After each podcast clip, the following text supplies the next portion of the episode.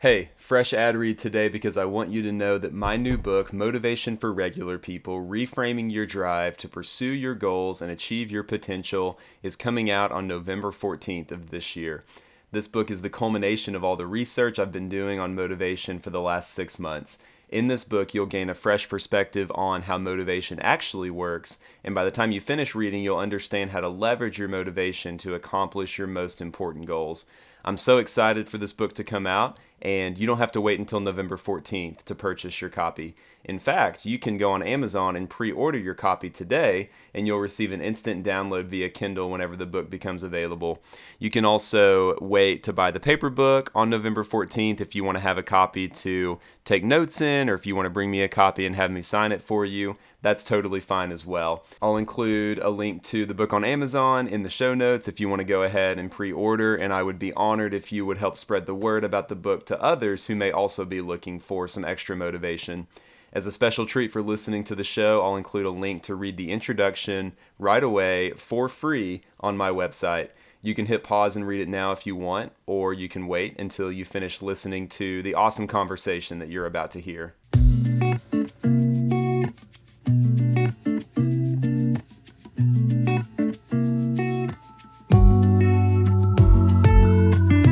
Welcome to the Motivation for Regular People podcast, where you'll find all the inspiration you need to start, continue, and finish the goals that matter most to you.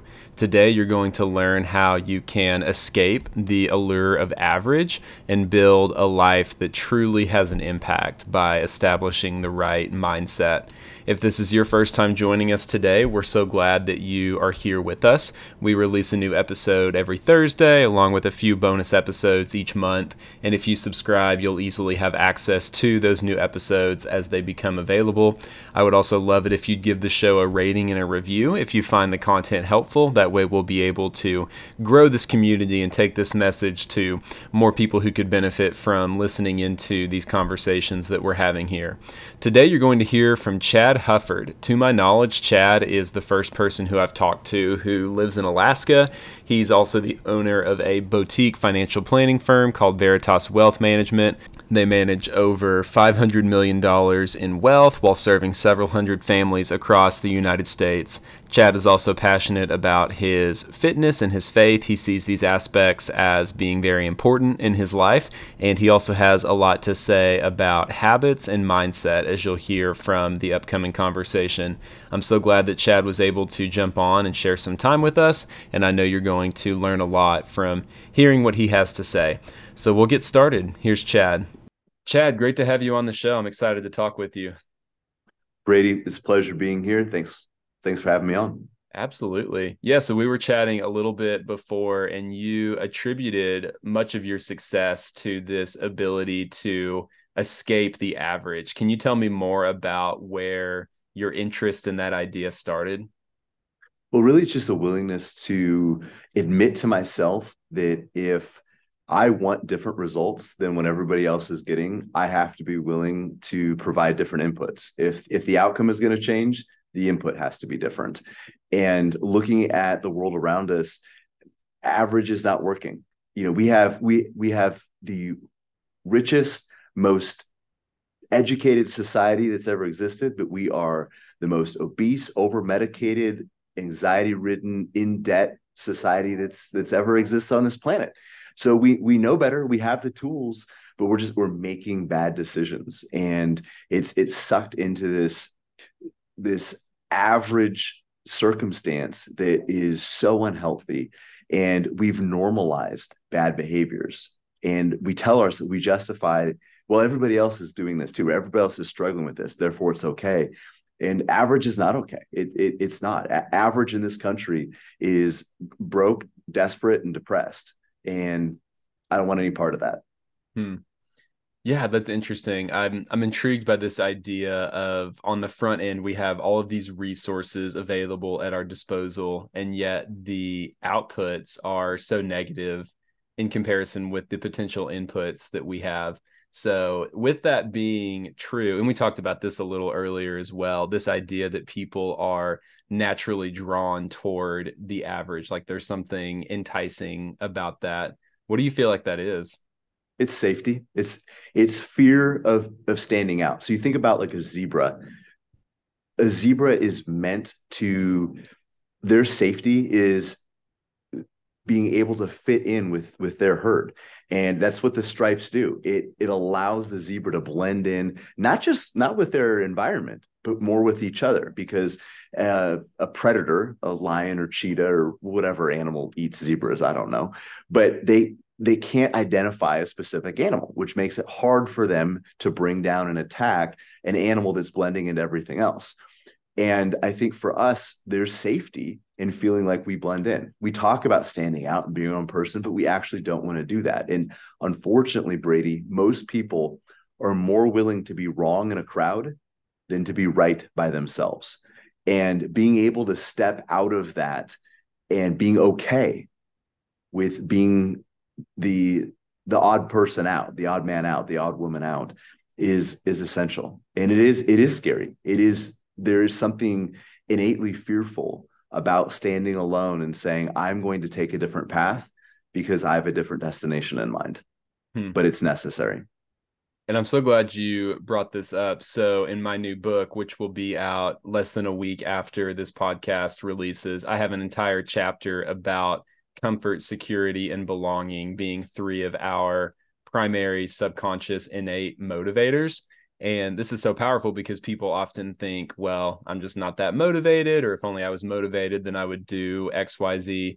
The reality is, you are motivated, but if you're not aware of a greater purpose or cause that motivates you, you might just be motivated by comfort, security, and belonging without even realizing that that's taking place and that's what draws us i think to stay where we are and preserve the status quo rather than ever trying to do anything differently than before. What you said is really interesting because all too often people trade away long-term security for short-term comfort without even realizing that they're doing it. Let me just give you an example. So it's way more comfortable to eat ice cream or eat a bag of chips than it is to go to the gym or it is to eat broccoli or to go for a run or something like that. But that second choice, which is very uncomfortable in the moment, leads to much more long term security. Meanwhile, the person who chooses an unhealthy diet. So, my office right now, it's not right now, it's always in between um, a Subway and a McDonald's. So, I've watched people every single day making bad health decisions. I mean, it, just a few minutes ago, a couple hours ago, I should say, we had a line like wrapping around the street because it was breakfast time here in Alaska, and people are lining up to start their day with a bad decision, which is which is so sad to me.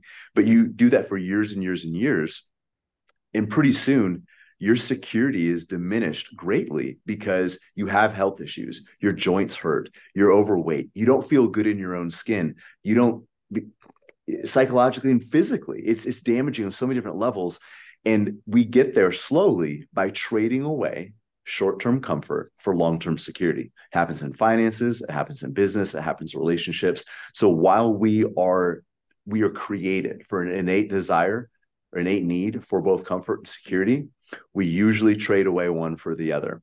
Mm-hmm. And I believe that trading away short term comfort for long term security is always a bad trade. Yeah. So, and that's really good. So, in your experience with the people who you've worked with, or just what you've learned from your own lives, what has to change in order for us to make meaningful progress in this area? I think a big step is being willing to be different. I, I call it dare to be different, being willing to go outside the norm and push back against quote unquote conventional wisdom. Um, let's just face it, you know, they say 50% of marriages end in divorce. Um, the, the average retiree, 65 years or older, lives off Social Security as their primary income source. Um, we have an obesity and uh, uh, metabolic disorder epidemic going on in our country. So clearly, something has to change. We can't keep doing what everybody else is doing if we want different results.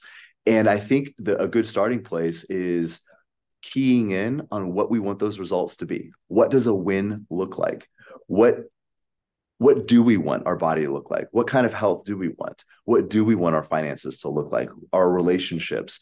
and then reverse engineering that to the to our actions today. What are the inputs that I can commit to that leverage the outcome that I'm most interested in? Because what it does is it now allows us to choose in advance what we are going to do. You had somebody on your show uh, recently that was talking about not waiting for perfect to get started, you know, acting on your plan. And a big part of that is coming up with a decision that this is where I want to be out here in the future. Here's the my pathway to get there. So you have a meaningful, tangible plan that connects your present actions to your future goals. So you choose in advance what you're going to do. You're not wrestling with that decision in the moment, like, oh, you know, should I should I buy this thing? Should I not? No, you already decided that's not in your budget. Or should I invest in my 401k this month? No, you already made that decision. It's already decided. Should I go work out this morning? You already packed your gym bag. You've already you've already blocked that on your calendar. You've already decided. We spend so much time, Brady, wrestling with decisions because we're trying to make them in the moment rather than than looking at this and saying, I've already committed to this. The I already know what I'm going to wear to the gym. I know what work I'm going to do. I know who I'm going to meet there. I know the route I'm going to take. All those decisions have been pre made. And those might sound little, but the more decisions you have to make in order to execute a good behavior, the less likely you are to do it. So mm-hmm. I, I just I just threw a lot at you right there. Hopefully that answers your question. No, this is really good. So I'm thinking about the laws of habit change that I've read about. Specifically, one of my favorites is Atomic Habits by James Clear. And in this book, he talks about how when we want to start a new habit, we need to make it easy. The simple habit is the one that's going to be more effective, more sustainable, obviously easier for us to act on. And then when you're trying to eliminate a bad habit, you want to take steps to make that harder. If you don't want to eat ice cream every night, it's going to be a lot easier to follow through if it's not in your fridge. So that's part of what I'm thinking. The other thought that I have, and you can tell me if I'm totally off base on this, but as you're talking about adjusting inputs to impact outputs, to me, when I think about doing that, I don't feel as though I have to completely change everything at once. I think about a small addition to a recipe. Like if you've got a recipe that's pretty bland and you put a little bit of salt in it and don't change anything else, you're still going to have a different product at the end.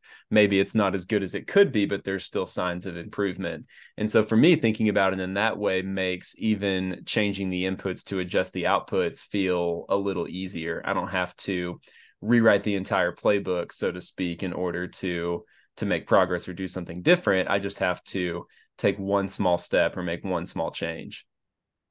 And this kind of goes back to what you were talking about in that previous previous conversation that I referenced.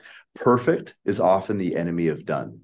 And we we so often allow perfect to delay our actions because we're trying to come up with with perfect. And to your point, yeah, we don't we don't have to rewrite the whole playbook.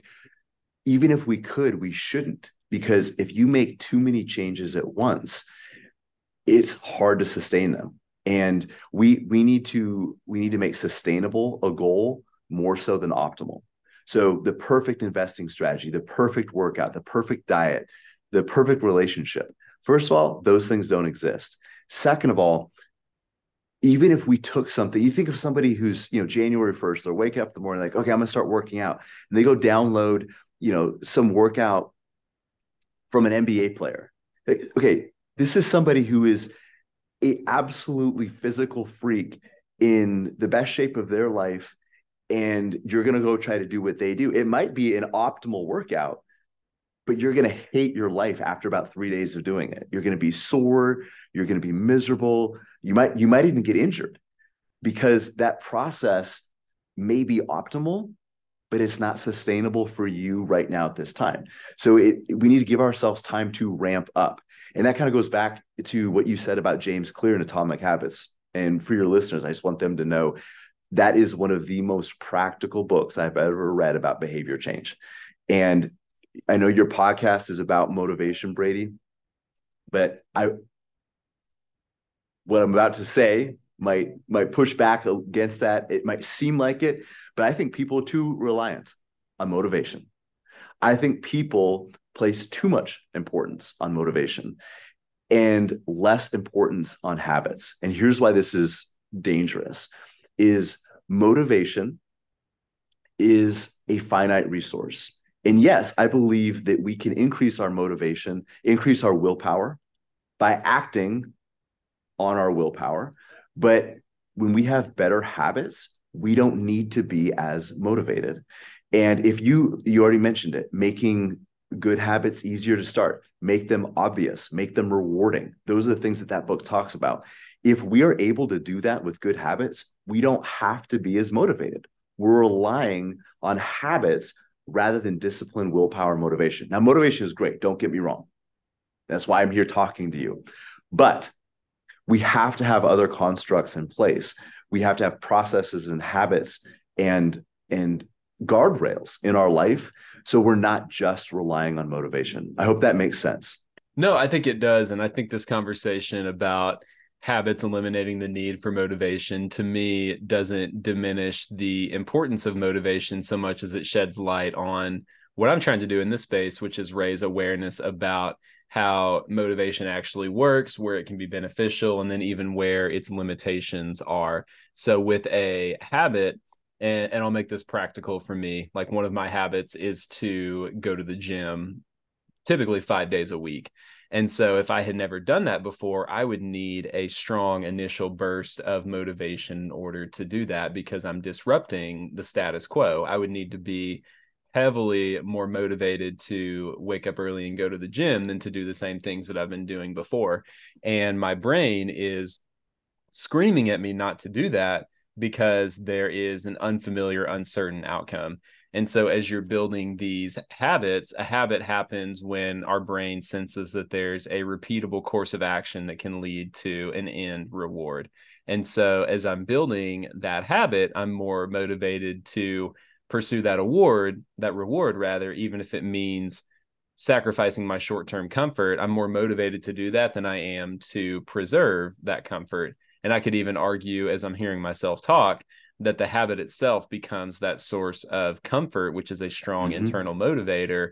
Um, that's rewarding in itself, even if the path to get there is a little uncomfortable. So, no, I don't think what you said is out of place at all. I think that's really good. I want to come back to this idea of escaping average before we wrap up, because that's kind of where we started. So, do you reach a point where that pull is not as strong as it was before?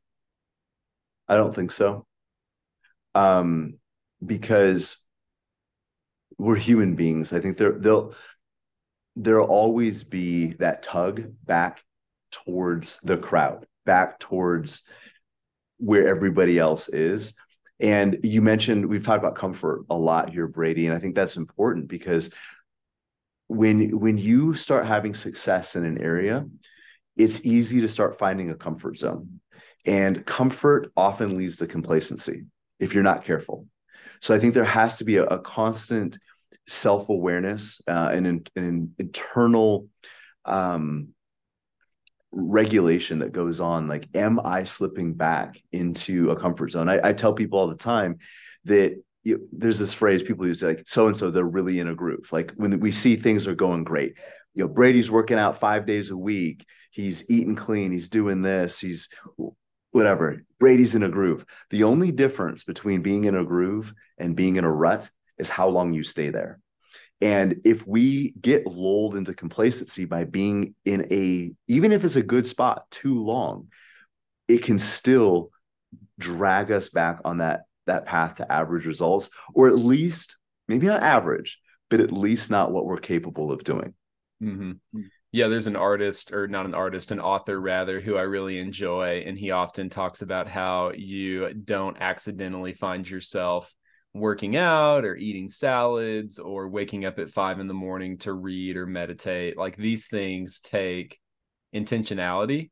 They require us to be proactive in terms of making them priorities and taking the steps necessary to get them done. And so, yeah, I think that piece is really important we've we've talked a little about mindset here maybe not directly but alluding to that tell me a little more about what you think on the importance of mindset it's really hard to act right if you're not thinking right.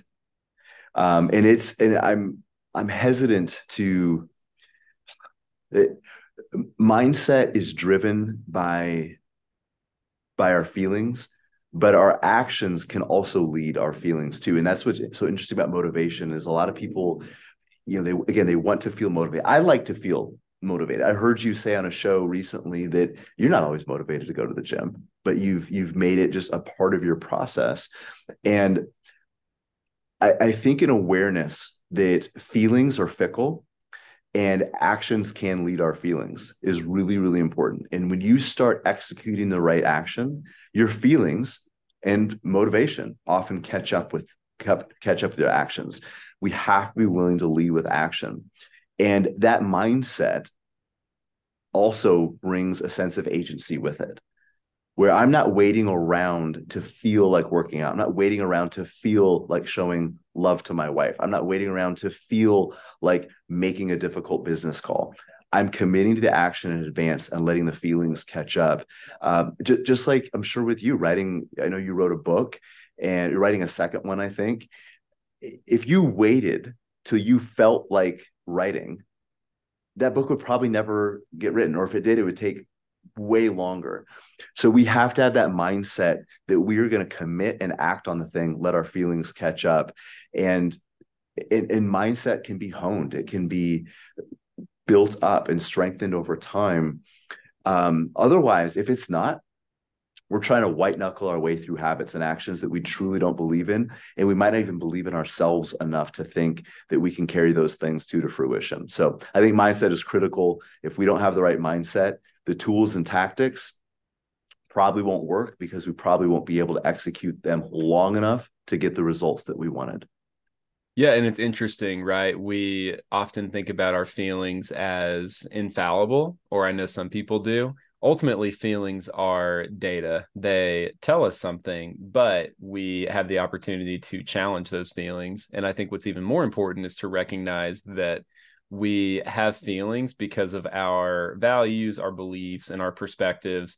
And so you can take a feeling, you can trace that back to what you believe. And if you're able to re examine that belief or that value, that perception, like I said before, then you can indirectly impact those feelings and lead them to work for you rather than against you. Absolutely. 100% agree. Chad, this has been such an awesome conversation. Before we wrap up, I want to give you a little space to talk about anything that you're working on right now that you're excited about, as well as where people can find you and connect with you and learn more about you. Well, the best the best place to connect with us is uh, our website, veritasalaska.com. We're also on LinkedIn, Facebook, and Instagram. And especially Instagram, we've been putting, we just kind of started getting a lot of our, our content up on there. So we've committed to putting a lot of fresh, encouraging, uh, empowering messages up there. Um, and just like you, working on a book as well. So um, it, it goes, it will have gone live a week before this does, um, November 2nd. It'll be available for, for pre-order. You can go to forgingfinancialfreedom.com and uh, you can pre-order your copy of my book about the mindsets and habits necessary to build financial independence. Awesome. Thanks so much chad. We'll link your instagram and the link for the book in the show notes so people have easy access to those. Thanks again for sharing some time with us today. Hey my pleasure brady. Thank you for having me here Thank you to BetterHelp for sponsoring this episode. Recently, I was feeling overwhelmed with all of the responsibilities I was juggling in my work and personal life. I signed up for BetterHelp and scheduled my first online therapy session. To be honest, I was a little nervous about meeting with a therapist online, but I was matched with a great therapist who offered me a fantastic experience. She helped me tremendously in our first session, and I noticed an instant difference in my mental health.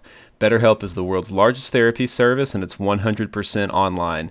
With BetterHelp, you can tap into a network of over 30,000 licensed and experienced therapists who can help you with a wide range of issues. To get started, you just answer a few questions about your needs and preferences in therapy. That way, BetterHelp can match you with the right therapist from their network. Then you can talk to your therapist however you feel comfortable, whether it's via text, chat, phone, or video call. You can also message your therapist at any time and schedule live sessions whenever it's convenient for you.